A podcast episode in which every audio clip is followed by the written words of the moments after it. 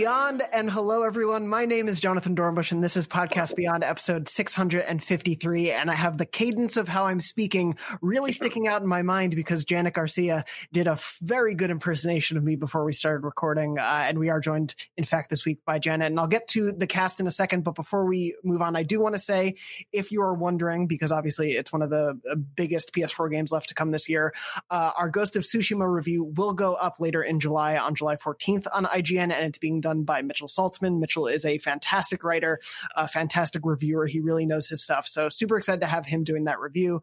And we'll definitely have him on the show to talk through his review thoughts once all of that goes up. But basically, uh, can't say anything until that review embargo comes up. So look forward to that. Uh, do also want to mention that if you're listening to this the week this goes up, uh, Tom Marks's Marvel's Iron Man VR review will also be going live this week, so you can stay tuned for that because that game goes live on the PSN at the end of this week. And uh, just to quickly touch on last week's episode with Brian and Khalif, I did want to apologize. There was a Last of Us 2 spoiler that uh, slipped by. I didn't even realize it was said until after the fact, uh, and I am so incredibly sorry to anyone who was spoiled by that. That's obviously never our intention on the show. We always try to give uh, very clear spoiler warnings in advance, and unfortunately that slipped through, and I'm so sorry. Uh, I hope you can continue to check in on the game and continue playing it because obviously we'll be talking about it uh, in the future, including on this episode. But this episode's discussion will remain spoiler free. Uh, with that all mostly out of the way, I did want to jump into the show because I'm joined this week by Janet. Hey, what's up? Hello, Janet. Uh, we're also joined by Lucy O'Brien. Good day. How are you? I'm doing pretty well, Lucy. How are you? I'm not bad. Good. Uh, and we're also wonderfully joined this week by a very special guest. Steve Saylor has joined us for the week. Thank you, Steve, for being here. Very excited to have you on. Hello. Thanks so much for having me. Uh, now, Steve, um, obviously, uh, we here, of course, know your work uh, and uh, really love your stuff, and we're really excited to have you on the show. For those who may be listening or watching who uh, don't know your work, do you want to give us a little bit of a, a background on what you do in the industry and sort of uh, perhaps maybe the viral video that recently went around of you where people may have caught your name. uh, yeah, so I'm Steve Saylor. I'm commonly known uh, as the Blind Gamer, and I'm an accessibility advocate and consultant. I've worked with uh, several studios, including Ubisoft and most recently Naughty Dog, uh, as a consultant brought in for The Last of Us Part Two, which I'm certain we're going to talk about a lot today. And I am also the media editor for caniplaythat.com, which is a site dedicated to reviewing uh, video games from an accessibility standpoint. Um, and yes, I guess also now I'm known as uh, uh, the guy that cried uh, over the accessibility settings for The Last of Us because uh, of that reaction video. So that's that's mainly that. That's a thing that happened in the past two weeks that I, it's still very surreal. I honestly, Steve, like I, you know. I loved that reaction because I've sort of been around the accessibility discussions for a while and, and have sort of kept track of, of how accessibility has changed over the years. Um, and uh, from from from what I can tell and from what I've been told, uh, The Last of Us Part Two is sort of leap years uh, ahead, and and and and just sort of a, a remarkable jump for accessibility across all facets. And seeing the fight that has taken place to get to this point uh, I completely understand why it would have been incredibly emotional. Yeah, um, it was something that we within the accessibility community have been working on for a long time, um, and I'm still relatively new within uh, within the industry, but it's something that um, a lot of studios have been trying to figure out and trying to work out. And there's many different studios have tried many different things, and some have succeeded, and some have uh, have missed the mark a little bit. But we always like to say that start somewhere and you can build up from there. And with The Last of Us Part Two, with its 60 plus accessibility options, it essentially, yeah, as you said, jump leap years beyond beyond uh what every what every game has done before and uh essentially we're going to be kind of looking back within this moment in, in gaming history as uh, accessibility before The Last of Us Part 2 and accessibility after Last of Us Part 2 because they really set a new standard that now all of the studios are going to have to uh, try to keep up. Yeah, it, it's really fascinating to see the conversation around those options. And it, it does feel exactly like that. Uh, as you were saying, like we're going to look at this moment with this game and sort of be like, that is a, a, a measuring uh, post for us to look at future games, especially as we get into a new generation. Um, obviously, like such a big spotlight is on the industry at large. Um, as we go into a new generation. So as we get to a new uh, wave of games, for them to be able to incorporate these things is really going to be important and uh, really continue to matter uh, based off what we see here. I, I, I did want to ask because obviously I want to talk about uh, your thoughts on the game at large and get into a little bit of all of our thoughts now that we've had a few weeks away uh, from when we played the game and when the game launched. Um, but in, in, terms of that suite of accessibility features, b- beyond the sort of number of options in there, what in particular stood out to you as something that was really meaningful or impactful for the play experience? Um, there's a few sort of like specific options that I really enjoyed the most. Um, the one that uh, my reaction video, essentially, uh, what I was looking at um, when that happened, uh, there's when you turn on the game and you kind of go through a few sort of the uh, options at the beginning, um, you can come across it, basically a section where you have three different presets. Um, there's one for uh, vision impairment, there's one for deaf and hard hearing, and one for motor uh, accessibility. And essentially, if you turn on these presets, it turns on a list of so many different accessibility options uh, that will allow anyone within those spectrum of disability to be able to uh, to be able to play. And that in of itself, it has never been seen before in games just because of there usually isn't a lot of accessibility options that would warrant that. But because there was so many and they offered that as a, as a thing, it's like, we get it. There's a lot here. Instead of you having to manually turn all these on, just turn this one setting on and it'll turn on everything.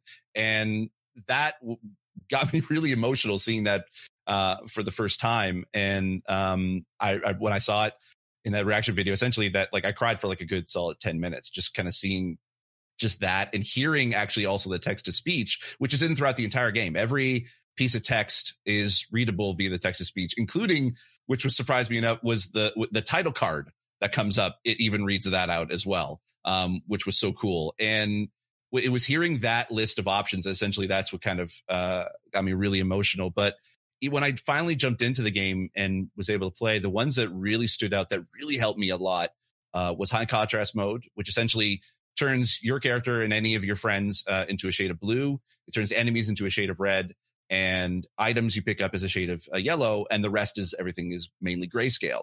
And that helps being able to determine and be able to pick out enemies and items from kind of dark areas where it'd be really hard to be able to see at first glance. And so and you can be able to turn that on and off using the touchpad uh, very easily.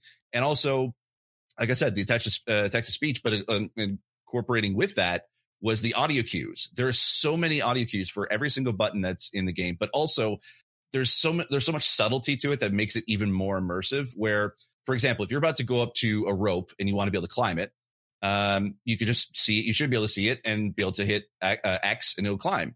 But if you have audio cues turned on, there's an audio cue to let you know to push the X button. But then there's also a sound effect that uh, that precedes that and basically lets you like it's a sound effect for a rope. So that way, you know, mm-hmm. if you cannot see the rope, there is something nearby that you can be able to climb and it'll be a rope. And it does that for basically anything you interact with, whether it's a opening a drawer, opening a safe, getting on your horse. So cool to be able to just hear like a little horse whinny every time you, you get near your horse and you can just like, you know, you can build like you can just hop on.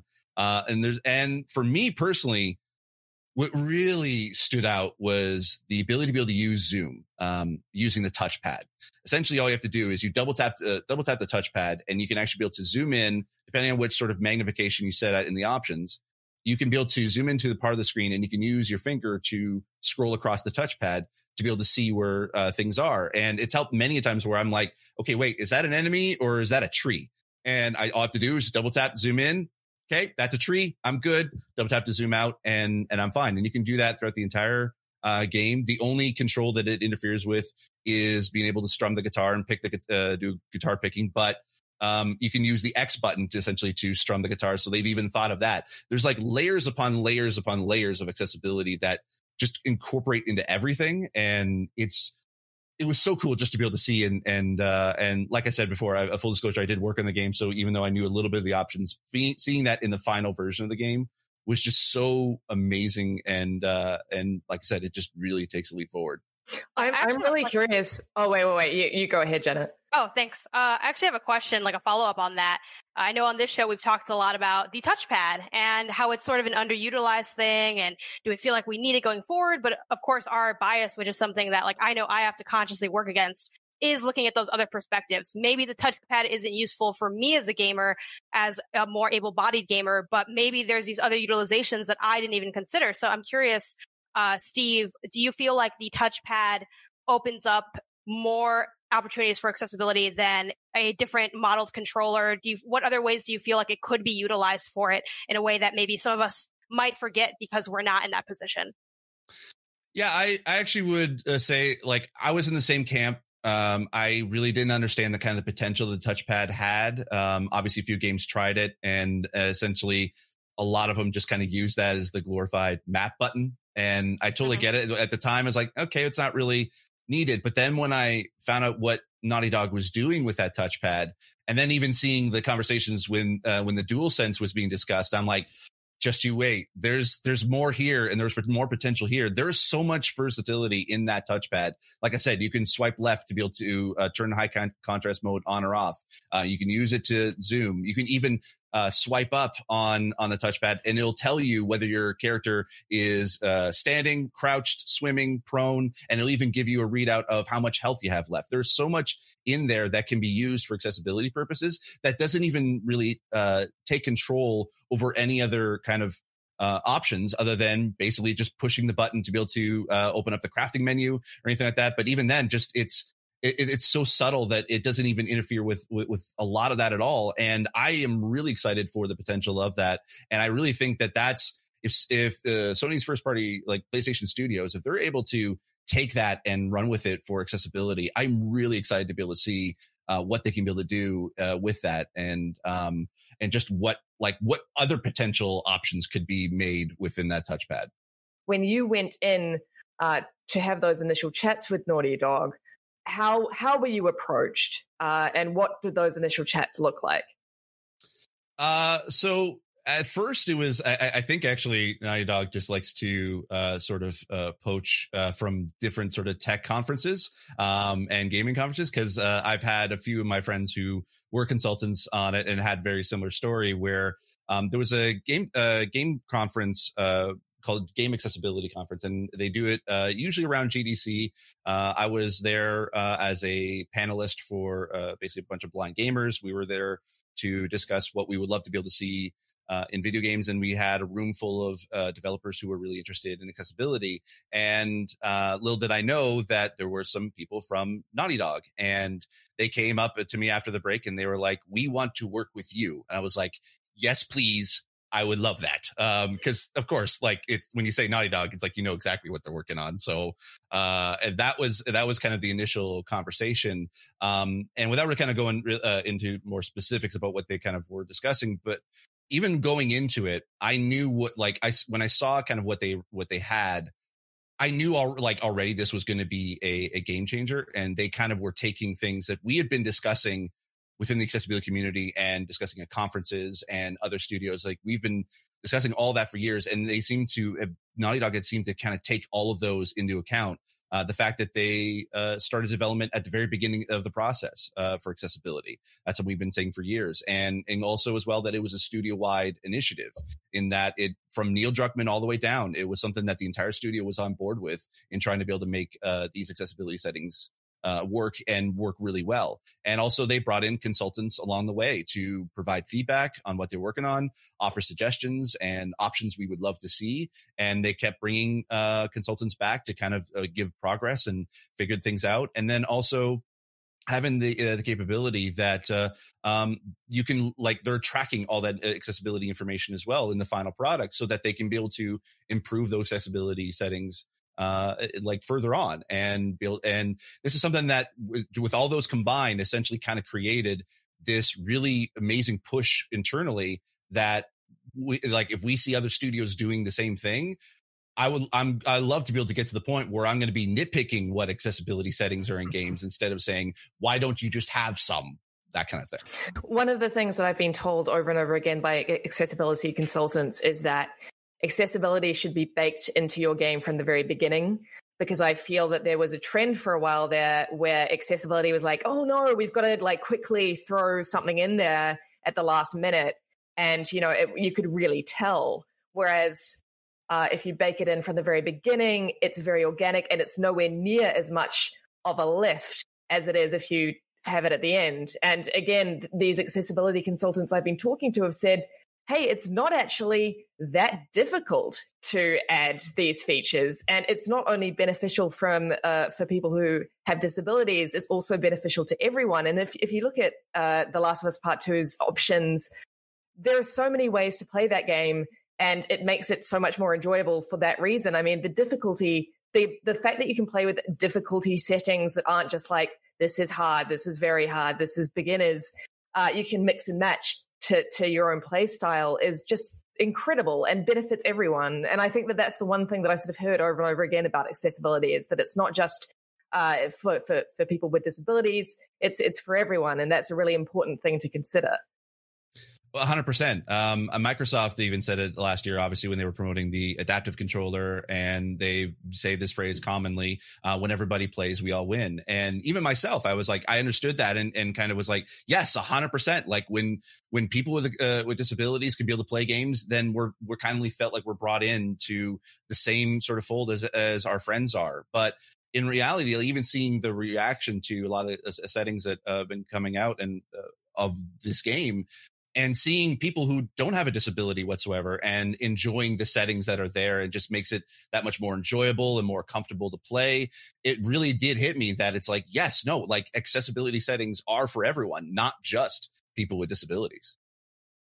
Yeah, absolutely. I remember when I boot up The Last of Us, obviously we all toy with some of the um, options or at least see like what are my options. That's always one go-to thing I have. And when I saw that they had large subtitles I selected that so quickly. And I was actually playing like almost at point blank range to my computer because I was just at my desk.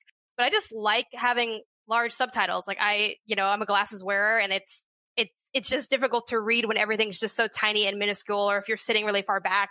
Um, and uh, Lucy, you know, to, to your point, I remember with the outer, I think worlds it was where they kind of add that in after the fact, which is definitely better than nothing. But I, I think more and more we hear gamers of all all types, all backgrounds, kind of asking for these different types of options so that they can feel most comfortable and like they have an, an easy time playing. Because I think similar to when there's bugs or performance issues, like these are all things that can impede our ability to experience the game. And I think that's always the goal is to kind of get over that stuff so that we can really enjoy what the game has to offer. And that goes for, um, you know, like I said, gamers of all different backgrounds. Yeah, absolutely. I, I was totally right there with you, Janet. Like, a, uh, you know, obviously wearing glasses very much needed for me to play uh, to a smaller extent. But yeah, I the, something as small as large font can be such a, a, game changer for so many people. That to then layer on, as you were saying, Steve, all of these options and all of these choices, it just lets more people play in a way that is more comfortable for them and more accessible for them, and that just makes the audience bigger and more voices get to talk about this game and enjoy this game and have fun with this game. And that's just a really exciting opportunity that I hope continues into next gen. Uh, before we jump a little bit more into Last of Us stuff, I did want to ask because you had brought it up. Um, is is your hope sort of that the dual sense can further these things as well? Because if it is truly as sensitive as they're saying and is able to simulate all these feelings and ideas and behaviors, theoretically that should allow for people to interact with their games in a way they maybe wouldn't have been able to before.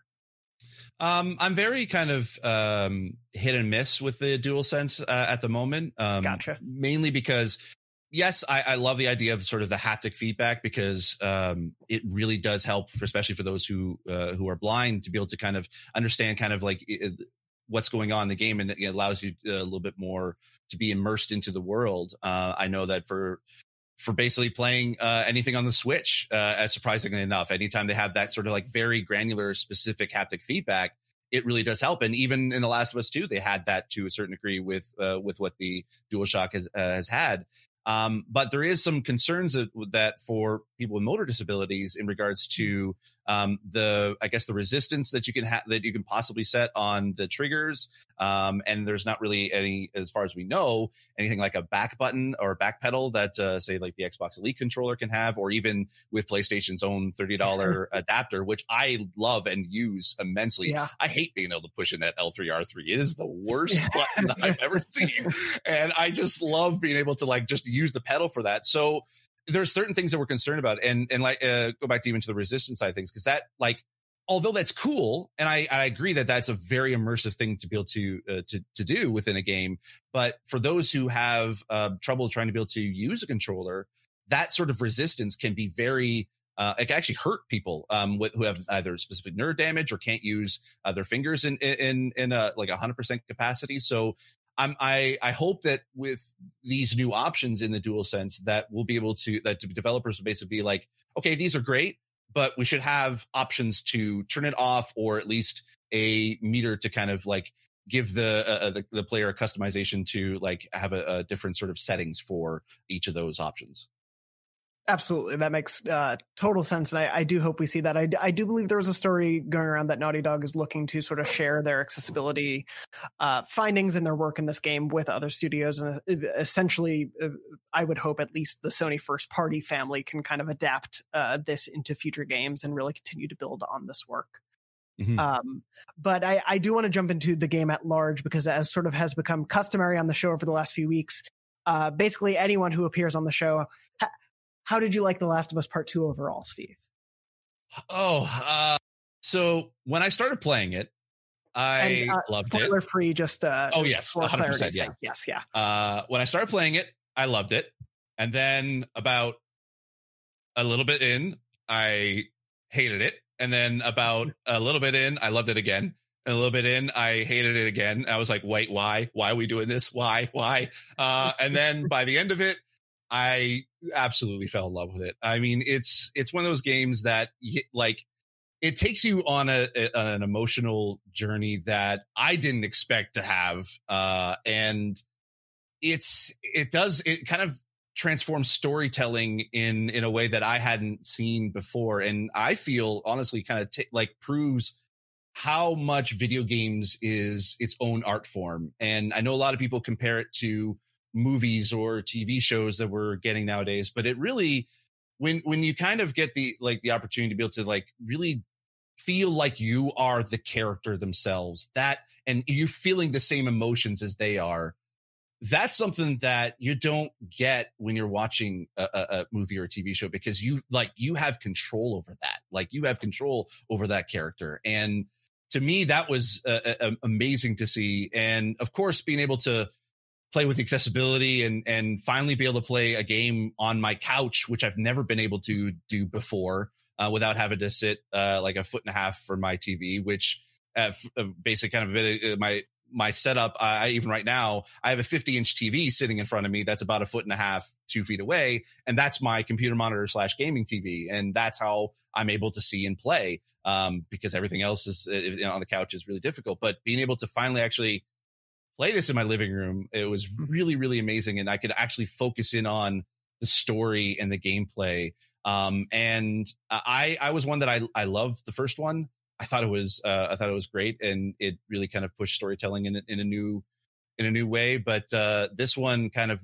takes that even further. And, yeah, without obviously like I would love to get into spoilers because there's so many things I would love to just discuss, but I'm I I absolutely uh, think it is a it is a true masterpiece in all in, intents of the word. And uh, Lucy and Janet, I do want to ask because I know both of you, uh, Janet, you put together a sort of uh, a drunk spoiler cast, uh, for yes. lack of a better term, uh, and that Lucy was also part of. Uh, now that we're a few weeks out as well, how are, how are you both feeling sitting with the game? Um, where are you sort of standing? Obviously, I know there's been a lot of capital D discourse about it, but for, for your oh, we're not going to talk about the discourse. We're not going to talk about the discourse. No one will remember the discourse in exactly. 15 years, hopefully. Uh, and then people were like, "Do you remember that? That was wild." Yeah, I I love it still. Um, I loved it while I was playing it. Um, I loved it when it was over. Like I kind of I didn't really have uh, any bit of a wavering. There definitely were choices made, right? Uh, that like, you know, there are twists and, and things that people feel some type of way about is all I'll say without getting into spoilers. But for me, uh, maybe it's because I am, have always been really into storytelling. Like I have, I've talked about this before on the show. I used to teach high school English. I have a strong background in just enjoying narratives and like, if you study English literature, like you're used to dark, twisted stuff. And I'm like, this is just fun to watch unravel. So I didn't have any, um, hangups about whatever happened because I just liked watching it unfold. Um, I, yeah, I thought narratively and mechanically there were a lot of um, wonderful choices made. I think they really worked to have the mechanics play into what the the narrative shifts that did occur, which I really enjoyed. Um, and I have liked just talking to people about this game after the fact. Like I know we're not going to get into spoilers on, on this episode, but it's such a fun game to talk about because it's so story driven. There's such so much drama. Whether you were for or against the drama, there's drama. Like that's undeniable.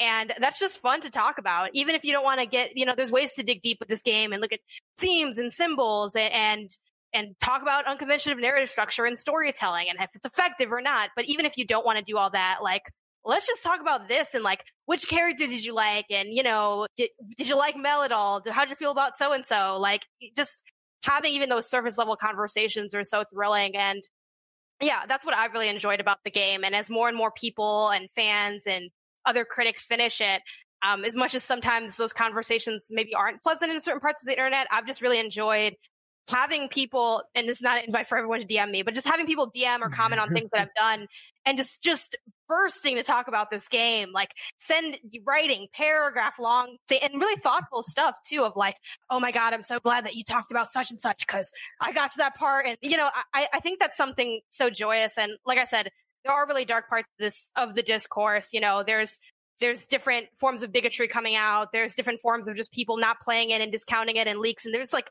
a million things against having productive conversations on this game but even through all of that, I see so much um, just fun conversations happening and joy and intrigue. And that's that's what always makes me excited about covering games. Like that's the part that I love about being in this industry. And as much as there's a lot of noise trying to drown that out, um, I've just really enjoyed engaging with that after release. Yeah, and I, you know, I'll I'll echo that uh, insofar as this is a game that is polarizing, and I think polarizing games are far more interesting than the ones that everyone really loves or everyone really hates. Uh, and it, it's polarizing in, in, extreme ends as well. It's not sort of like a, you know, a comfortable seven polarizing. It's very much like one end and the other. Um, I think one of the things that I love so much about The Last of Us Part 2 is that uh, we're so used to, as gamers, playing characters who are very likable, playing characters who are very, uh, you know, despite their flaws, you sort of love them nonetheless. And and I, am not saying that you don't love the, the, characters in The Last of Us Part Two, that you don't love Ellie, uh, but it it challenges you, uh, and it challenges your love. It challenges your uh, initial sort of perceptions of what this character is, and and and and who she is, and and and in, in a way that sort of really swept the rug out from under my feet. Uh, like I, have never experienced that before in a, in a, in a AAA game. I, I felt that they, they sort of did it so well at the end of The Last of Us when you felt like Joel was maybe not who you thought he was.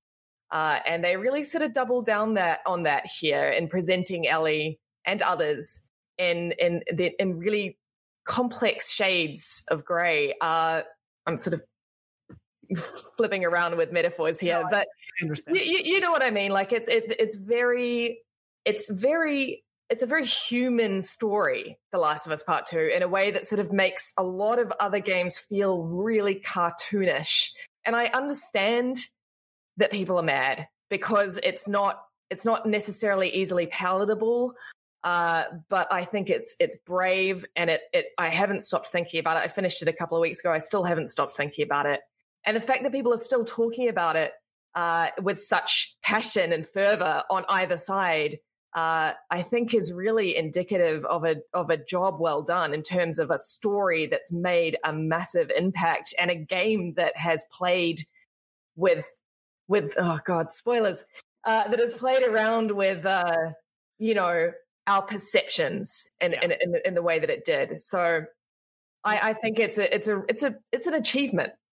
Yeah. Well, well, like you were saying, most games are predicated on the idea of wish fulfillment and giving you this power fantasy. And I don't think th- this story is a wish I would ever want to personally fulfill. But uh, it is one that I'm glad I experienced in this capacity and and was it was designed in a way to make you experience it. Like it is a uh, I, am very curious to see how the Last of Us TV show does uh, because I do think you can make a great TV show, but I do think there are specific things both about the first game and specifically this one as well that are tied, like you were saying, Steve, uh, to this medium. Like they are, it is very indicative of what games can do and not just what stories can do. Uh, and so I'm curious how that translation happens into a different form. Um, I, I, I, did want to sort of touch on uh, the, sales success of the game because I do think it's worth uh, us bringing up for sure because uh, you know this game went into its launch with so much controversy around it and um, some very positive reviews, including my own, and some critical reviews and some very thoughtful reviews, and obviously a lot of discussion going in. And then it sold 4 million copies in its first weekend and was the uh, fastest selling PS4 exclusive uh, of the generation, uh, first party PS4 exclusive. And it's sort of one of those things that I, I when that happened, I wasn't shocked, but it was a, a good reminder of like stepping outside of the conversation around a game as big as this. Like this is something that touches beyond beyond beyond. uh, beyond us having this no let's not do that. Let's not do that. You know what? you guys knew what happened when you invited me here so. Yeah.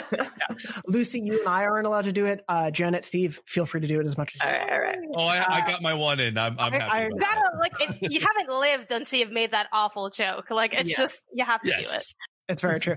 Um, but did did that initial sales success, given the discussion around the game into launch, surprise any of you? Was that sort of what you would expect? Uh, big success for this game because, of course, the first one is such a massive hit.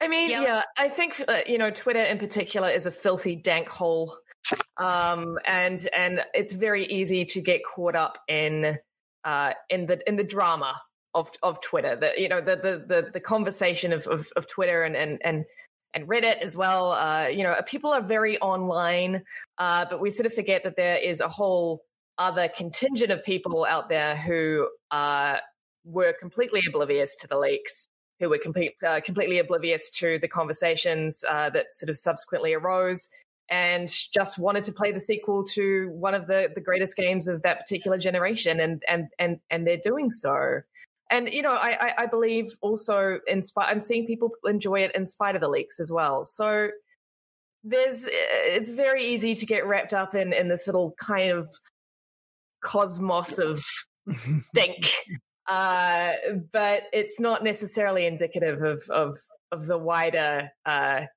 sort of what's happening at large. Yeah, I think um, that's totally yeah. spot on. Um, I, I also I've said this before, like on other places on the internet, but uh, I just I think it's awesome that a game like The Last of Us sells so well because it's a narrative game. It is very action. I'm not going to pretend like it's not an action adventure game because it totally is. You're shooting guns, you're stabbing people, you're you're opening those drawers. Like I love I love opening a good drawer, but like it's it's so much its story and like the conversation around this game has been about the story. I, I, rarely hear people even talk about the gameplay. Um, well, I, you know, I'm, I'm, cool talking about that too. It, it was amazing gameplay as well, but the story is really what is driving the conversation.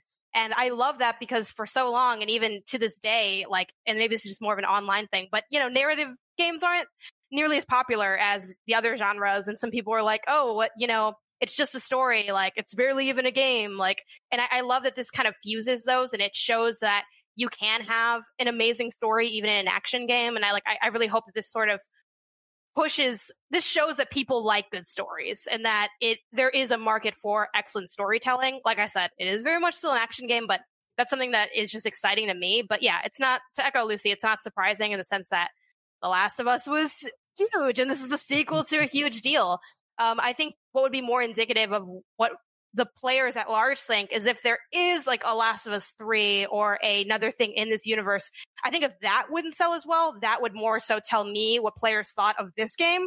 But because the first one was so successful, this one's obviously to sell just as well, if not obviously way better, because it's the follow up to something that people already love. Yeah, for me, I, I definitely wasn't uh, hugely surprised by that. Um, I did I was surprised at that number, the fact that it beat out. Uh, I guess it was Spider Man was the one previous record holder for that. Yeah. Um. So I, I had actually thought that it wasn't going to be able to compete with that because Spider Man is like is globally known and it's a lot more. Uh, pardon the the term, but accessible for uh, for people who are just interested in video games um, to be able to like, okay, yeah, I know who Spider Man is. I'd love to be able to try this game. Uh, I thought that was it was going to beat that, but having something that is a sequel to a game that you yes you could have played over the past seven years, but it's something that is very deep within the PlayStation ecosystem, and it's a beloved game.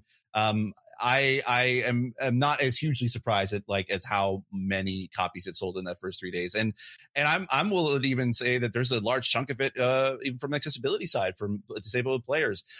It n- nothing makes me so humbled and honored and surprised even more when all all of when the reaction video uh, uh was happening. I was getting messages upon messages of people buying the game because of its accessibility and even some people buying ps4s so they can play this game because of how accessible this is. Like that to me, like I, the fact that I sold a few PS4s out of that, I'm like, oh man, like that. I, I, knew this was something.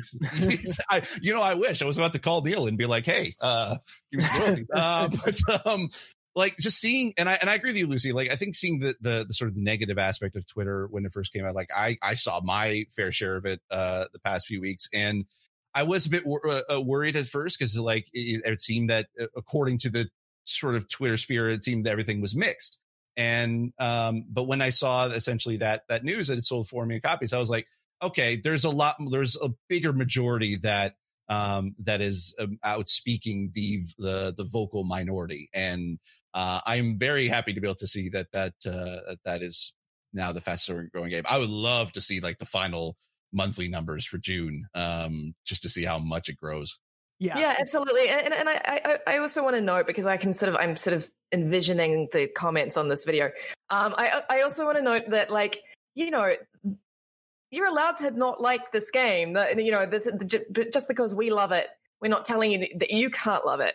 Uh, I, I I think that one of the problems that we were seeing is that it wasn't it wasn't a sort of this is my reasoned criticism of this narrative structure or you know i didn't this narrative wasn't for me. It was it was it was very vitriolic it was very it was it was sort of hateful. A lot of like really nasty memes and stuff were going around um, a lot of uh, you know horrible threats floating around the, the creators you know there, there was a horrible it's it's it's been nasty. And it, it, when you sort of see that nastiness, particularly uh, sort of on a single platform like Twitter, it can feel quite over, overwhelming, right? And it can feel like that is the discourse around this game. Like the discourse is tainted, like this game is tainted uh, because the discourse has been so negative. And and and you know that's that's not to say that you that that there are people there out there who aren't enjoying it and who are disappointed, and that's totally valid. Uh, and I, you know, I'd love I'd love to hear some some reasoned criticism from from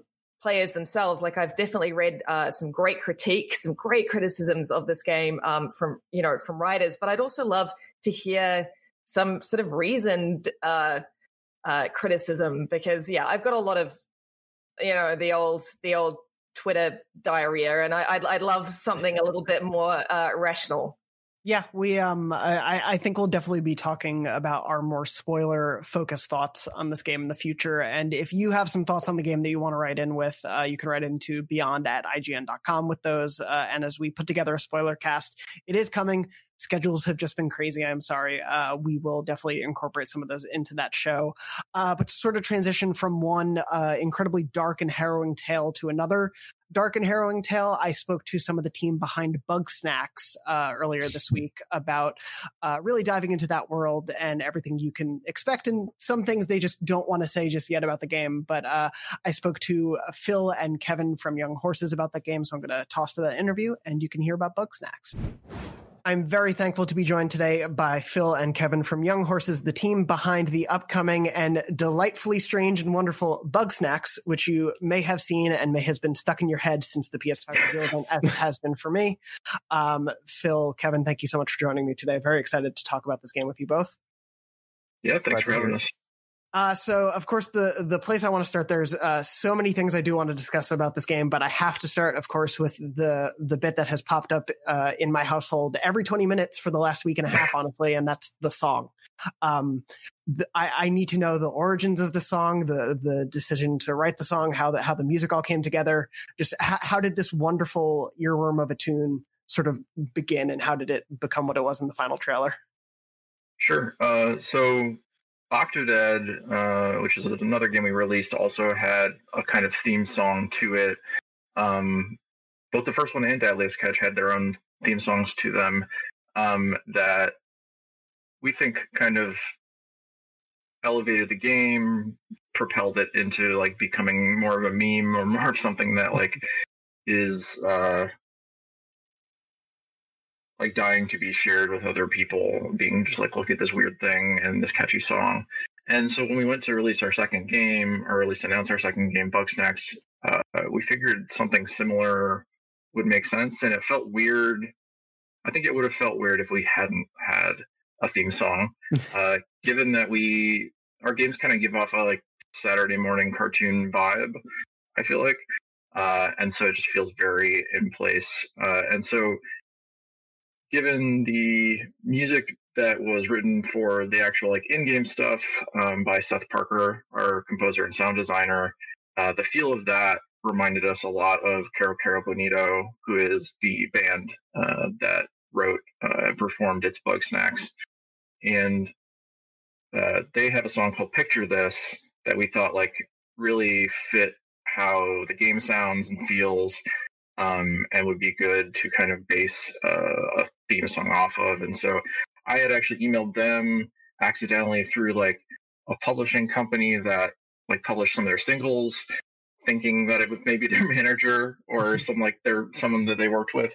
Because I didn't, you know, we had never um, directly licensed a song before from somebody that we didn't know.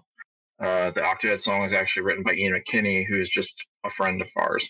Um, and so that was a little bit more simple. But eventually, I got in contact with their management and with the band uh, and talked with them, and luckily they knew uh, what Octodad was, so we had like a good in there and didn't have to be like, we promise we're like real uh, game developers and like this is a real thing. Um, and so we gave them a build of the game. Uh, we gave them a bunch of like concept materials, access to the script, basically everything we could to kind of get across what the game was. Uh, we had a couple calls with them just to talk about like the thematic elements of the game, um, how to incorporate that into the song. Uh, and a couple weeks later, they came back to us with a demo, and a couple iterations later, they came back to us with the final tune. And it's uh, it's such a, a, a earworm of a song and I, I love how it, it, encapsulates that first trailer and I think it pairs so well with it. What I, love so much about the song is the the way it, it, conveys sort of the bright, cheerful, really bubbly tone of the trailer, but then we get to the end of that trailer and we have this darker moment uh, with the rush toward the camera and with this darker nighttime shot. And I was wondering if you could talk a little bit about the tone of the overall game because that that little bit at the end really struck and uh, has stayed with me since seeing it for the first time. Um, as far as the end, I don't uh, entirely know what you're talking about, but the I the overall tone uh, is very, you know, it's going to be cute uh, and delightful, but also very mysterious. Mm-hmm. And I definitely see a lot of speculation online about what will be in the game, and I'd hate to uh, answer that question. of course, fair enough. But but but what you I I suppose that what you've seen in the trailer is an indicator of what the game could be like. Um, yeah, and I, I think like a good analog to cut in is that with Octodad, it was a pretty cute and fun and almost toy-like game on the surface, but there were some themes in it and some stuff in the story that was actually pretty sad. Um, True. Or pretty, or like deeper than than that surface level appearance, and I think you can expect a similar um, level of depth from mm-hmm. Bugsnax. I would say our, our favorite thing to do is take an absurd premise very, very seriously. that uh that was definitely one of my favorite things about Octodad, especially um playing it at the sort of beginning of the PS4 generation. I would have friends come over and they'd see this wacky silly seeming game and then we'd get to some of the deeper stuff and they'd be like oh that was not where i thought this would be going. And so i'm i'm excited to see what bugsnax can do there as well. Um I, I, guess on that note what can you tell me sort of about the the impetus for the game based on what we do see in that trailer and sort of what players will actually be experiencing on a you know start to the story level? So yeah it's about um like you're this journalist who has received an invitation from Elizabeth, the character you see in the trailer. Uh, she's told you like I've discovered these bug snacks. Come to this island and report on the story. Interview me. We're gonna show the world bug snacks. But when you get there, she's gone. She's missing. Nobody knows where she is. And so you're kind of on this quest to find her, find out what happened to her. But on the way, you meet all of her friends, the other people who are living on the island with her, uh, and they want bug snacks, lots of them. and so, in order to explore the island, in order to solve the mystery, you've got to catch a lot of Bugsnax and feed a lot of Bugsnax to people. I did want to talk sort of about the the inspirations for this game because it is, uh, at least from what we've seen, a, a, a, unique mix of things, and I've definitely loved seeing some of the teams sort of share their inspirations um, from other games for Bugsnax. I was curious, at least for the two of you, can speak to your personal inspirations for this project and sort of the team at large. Uh, yeah. Um, so for me personally, I, I was very much uh, influenced by uh, a lot of cartoons that I've seen. um, Adventure Time was a big one. Uh, not a cartoon, but the Muppets for sure. Uh, and then in terms of video games, I had played a lot of Pikmin uh, leading up to Bugsnax. Uh, Pokemon Snap was a big one. Um, what else? Viva Pinata. Um, I think we played Ape Escape for a little while. We did play Ape Escape. Um, then uh, I remember tweeting that Bioshock was in there. Uh, um, Lost is a big influence. yeah. I think I sometimes only refer to it in like a joking way, but like we talked a lot about or at least referred to uh, like Apocalypse Now and the di- island of Dr. Moreau a lot, like semi jokingly, um, but also not that jokingly. well, they're they're fun to say because you know even though outrageous. even they're though like it a, is a, a delightfully themed game, like you know, we can still be inspired by a lot of things that are pretty nasty. yeah. Oh, absolutely. I mean, especially when a, a conceit, perhaps, of the game is eating these Bugsnax uh, right. in this deserted island. Who knows where those things may end up?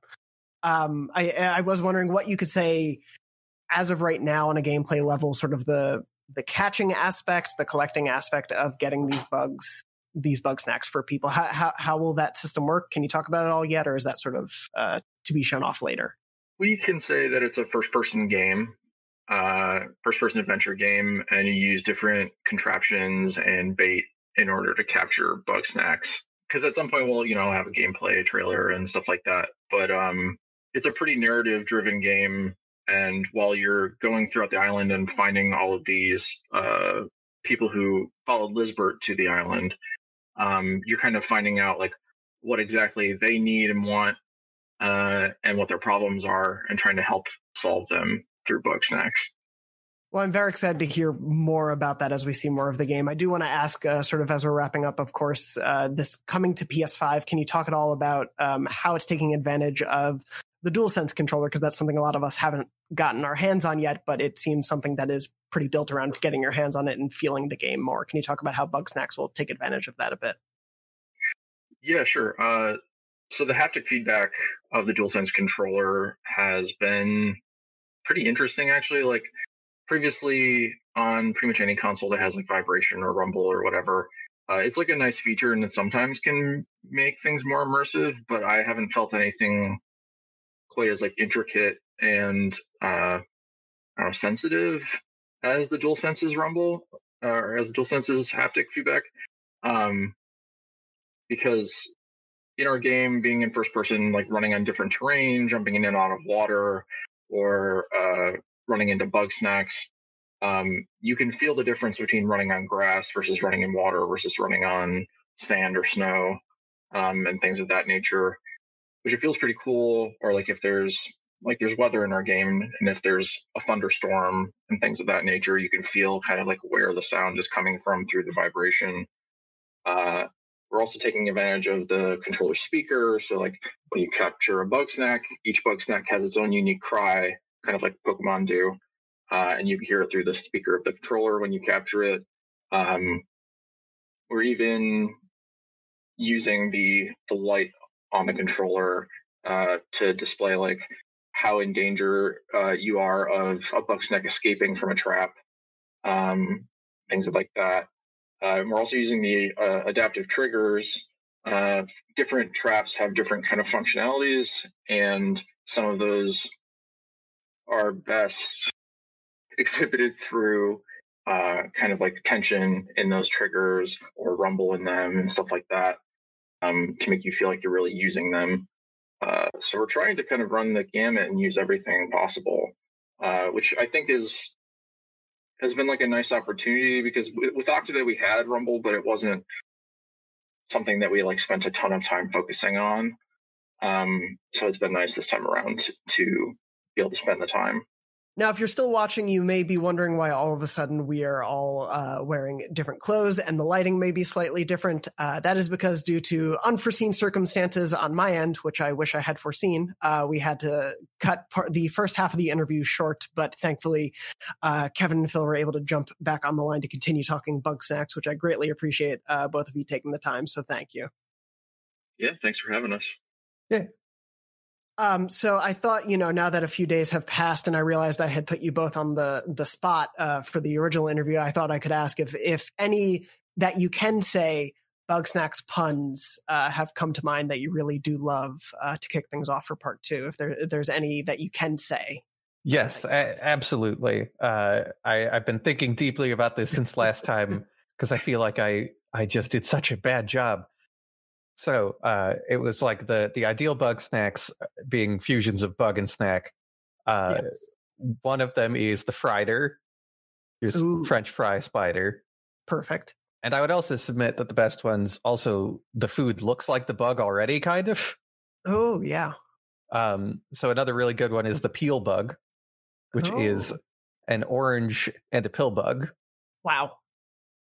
And so when it's rolled up, it looks exactly like an orange.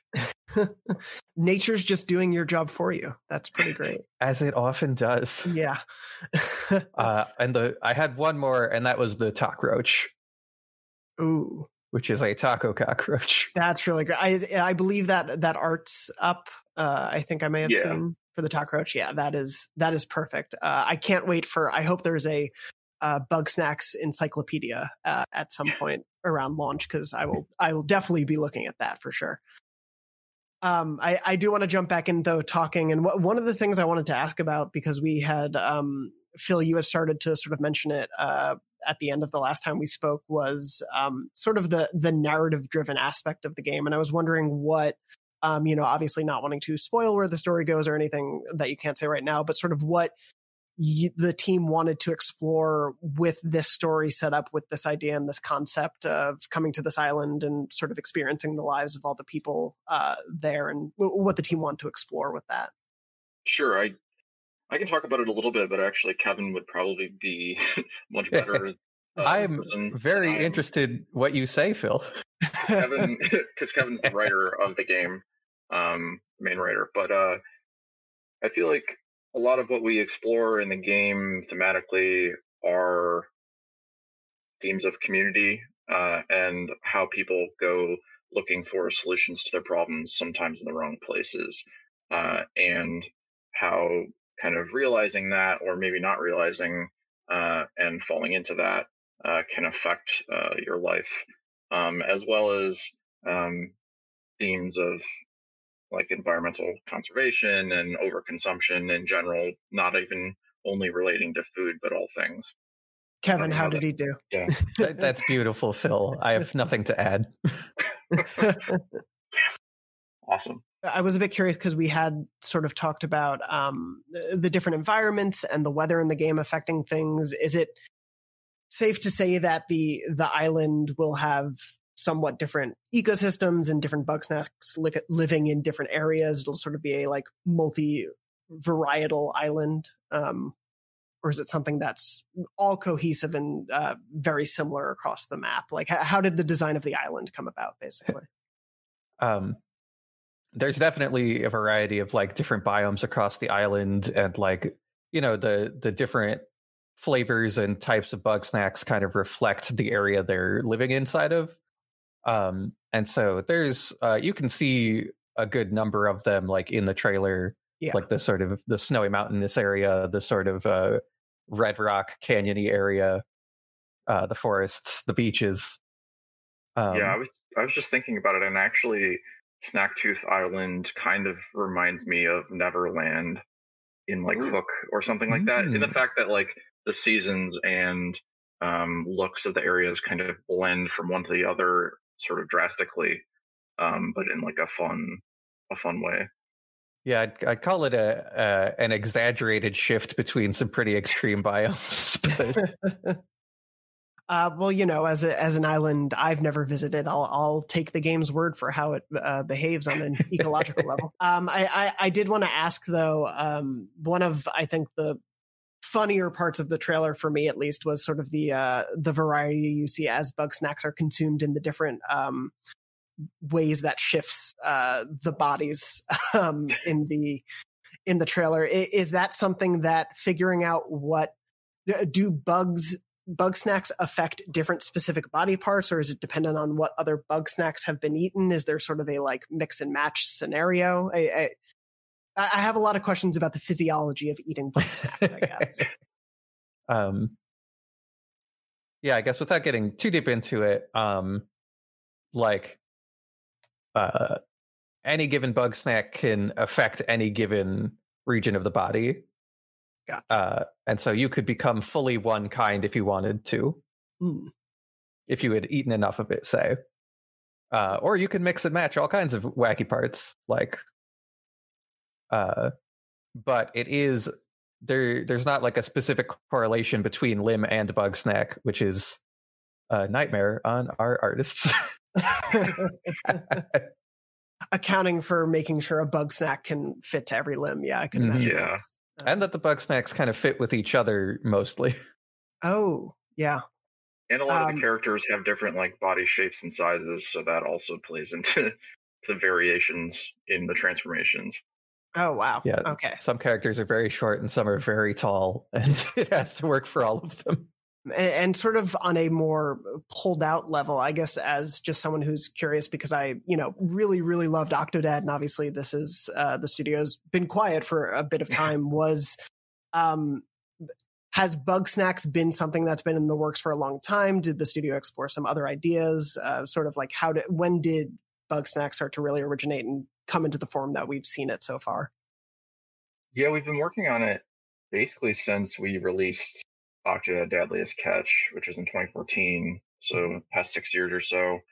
Um, and we started off doing some kind of um, prototyping uh, that we try to kind of follow the same formula in some ways as we used to happen upon Octodad as an idea, and that like everybody on the team got to pitch like as many ideas internally to everyone else on the team uh, as they wanted, uh, kind of no matter what their job or role is uh, traditionally. And then we kind of all decided to like vote on those, and those were just like one page, like, oh, here's what I think it might look like, or sound like, or play like, and uh, maybe here's some like inspirational art or things I'm pulling from, like a mood board sort of thing.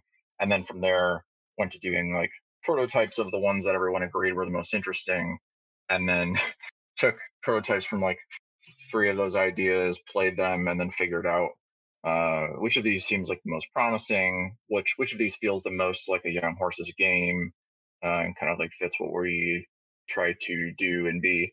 Uh, and then even once we got to bug snacks as like the main thing, uh, there was a lot more prototyping and figuring out like, well, what is this game really? Because it's always been like you find these half bug, half snack creatures, and we've always had like the grumpus kind of Muppet people. Uh, but everything else surrounding it has kind of morphed and changed over the last six years um, quite a bit.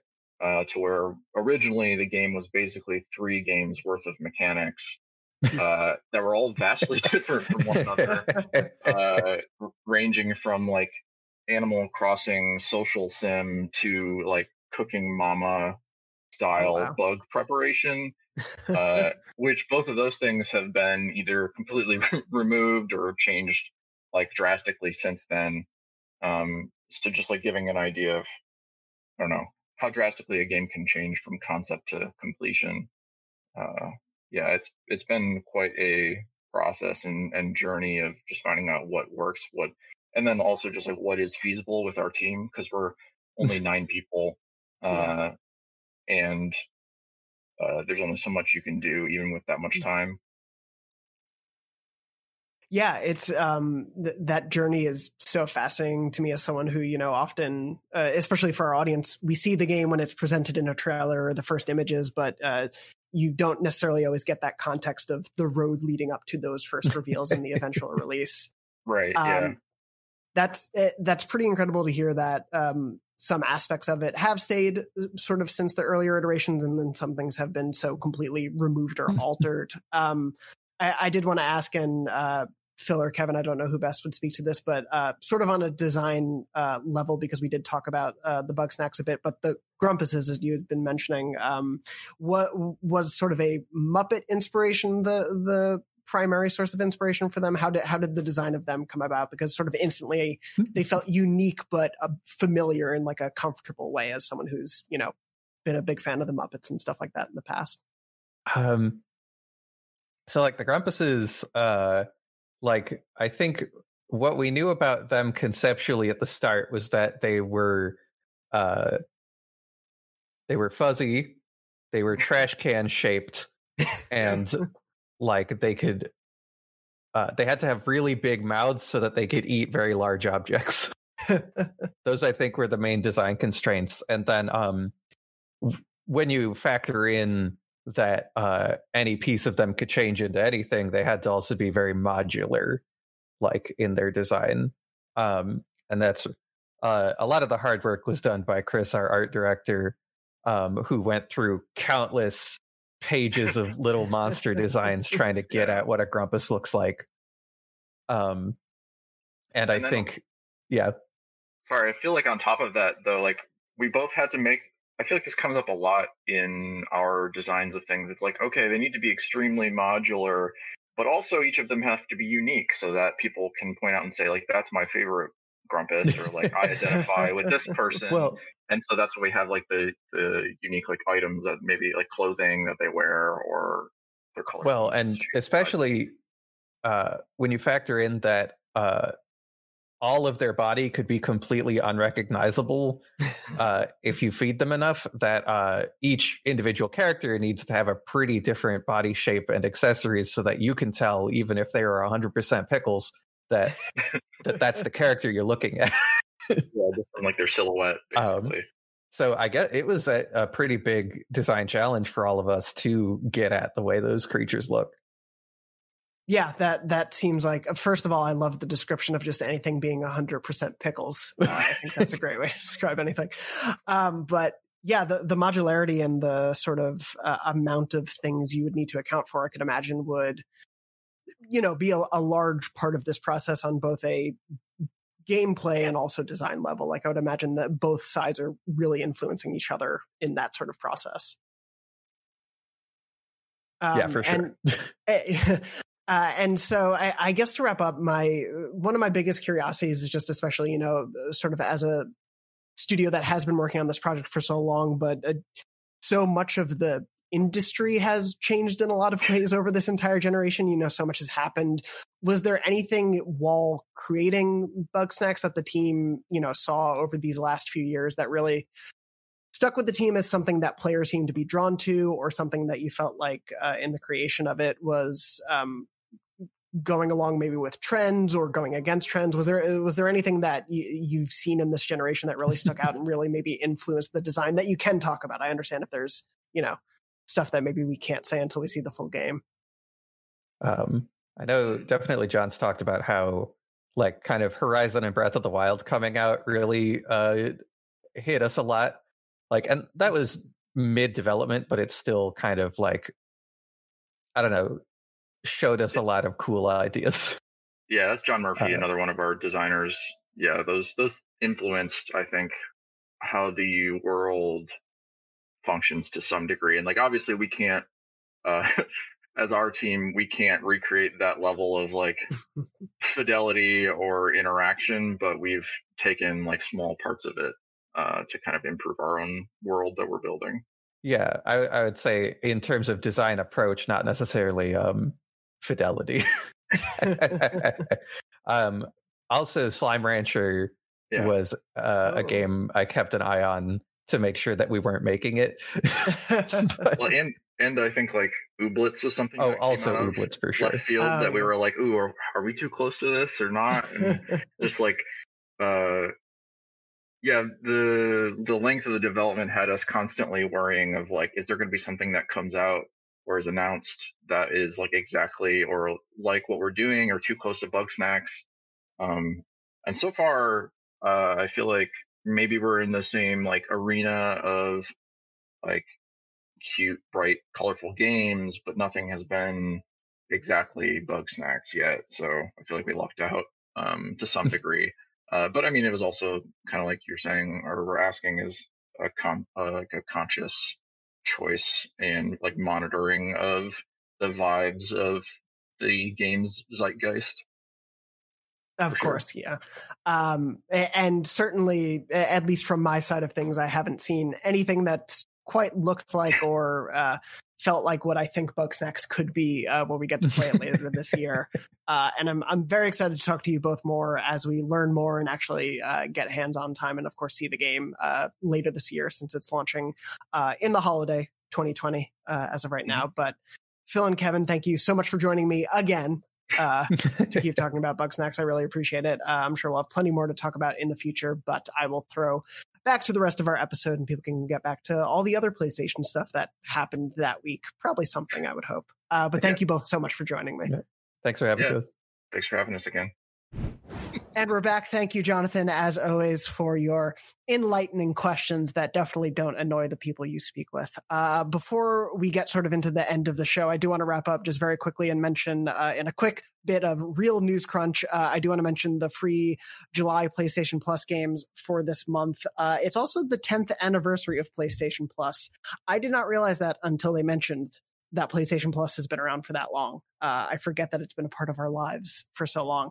Uh, but in July, free games, they're including one free extra game.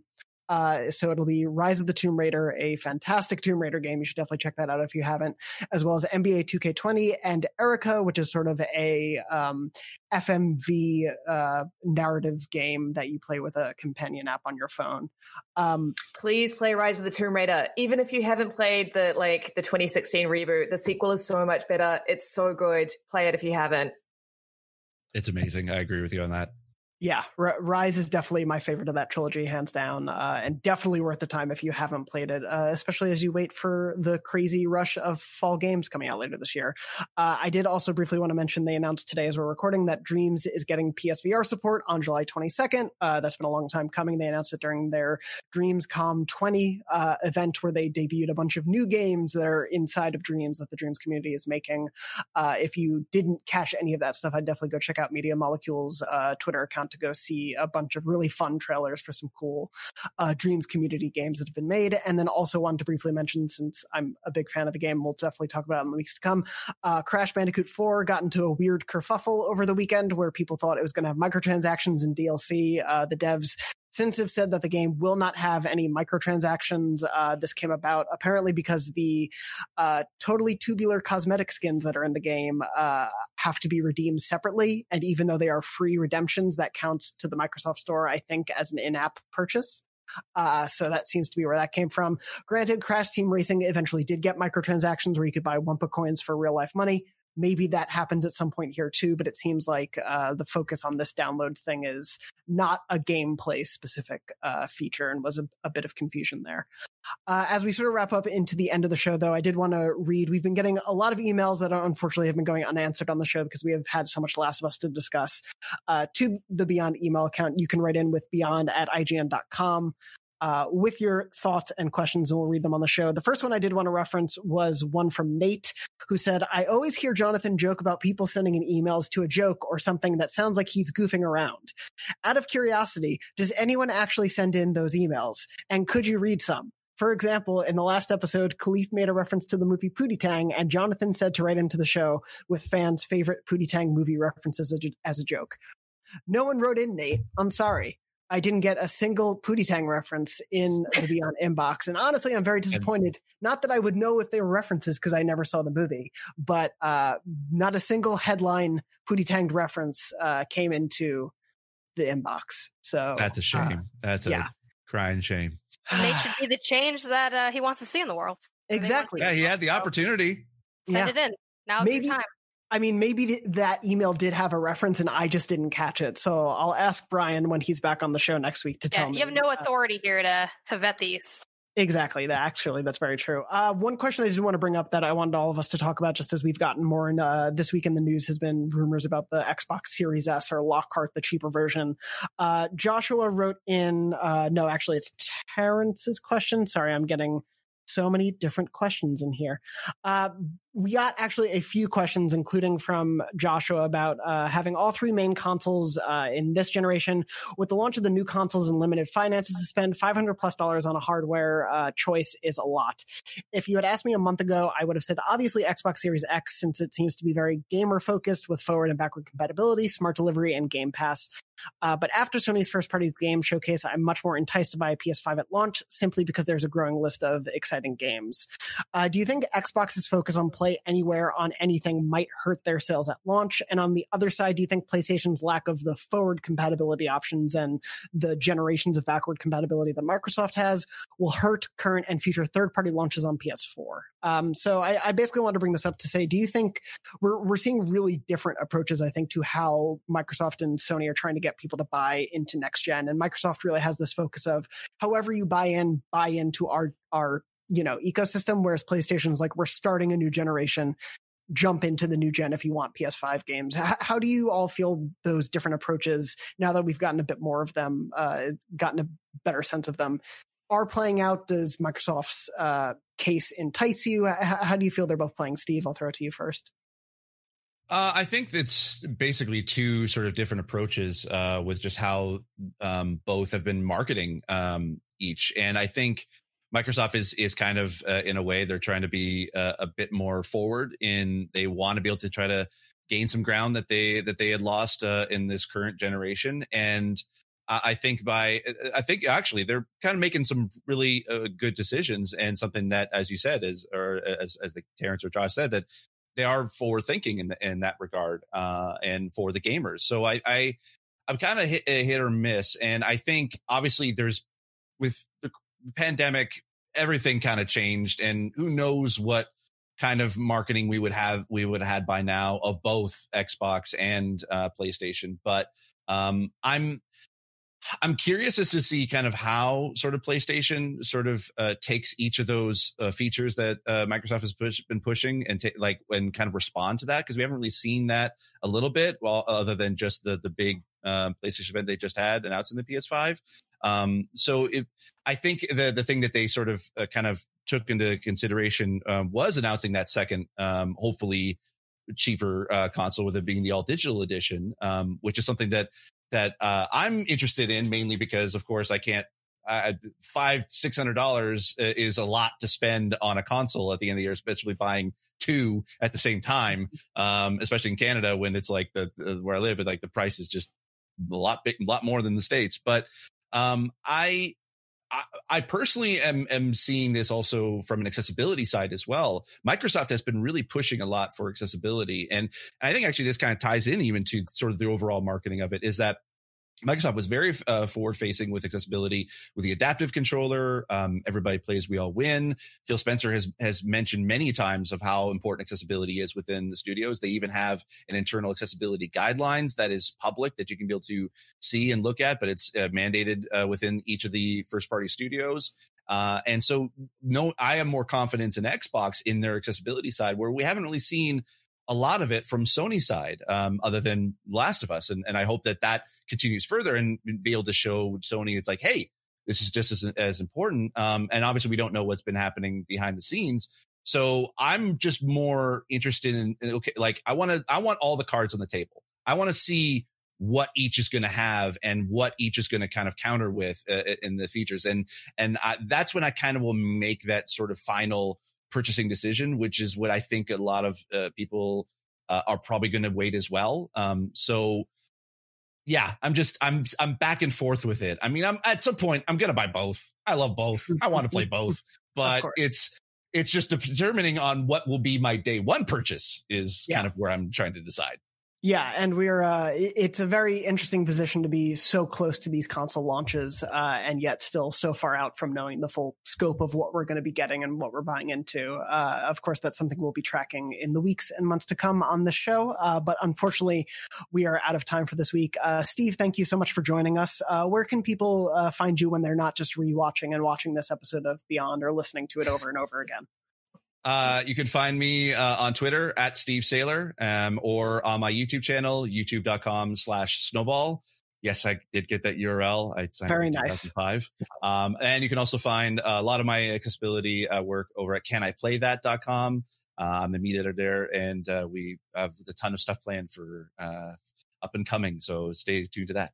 Awesome. Uh, and Janet, where can people find that uh, wonderful, fantastic conversation about The Last of Us Part 2? Oh, yeah. It's on uh, youtube.com backslash Gameonysus. That's game O N Y S U S. It's also my handle across literally all social media platforms. And Lucy, we could just find you here, right? Yeah, I'm just hanging around. This is where I live. I like, you turn the camera off and I just sit here until the next episode. That seems just, about right. Just power down. Like, yeah. well, I like that you say. What you don't know, everyone, is that we're technically all in Lucy's house right now. It's just that you know, it's true. Corners. It's really weird, uh, especially for SF apartments. But uh, anyway, you can also find Lucy on uh, Twitter at Lucy O'Brien and myself at JM Dornbush. Uh, thank you all for joining me for this episode, and thank you to Red, our producer, as well. I hope we didn't spoil anything for you uh, this go around. Anyway, thank you to everyone who has watched or listened to this episode uh, or to the show in general. We really appreciate it. We hope you're safe. We hope you're well. And as always, beyond. Beyond. Beyond. Beyond.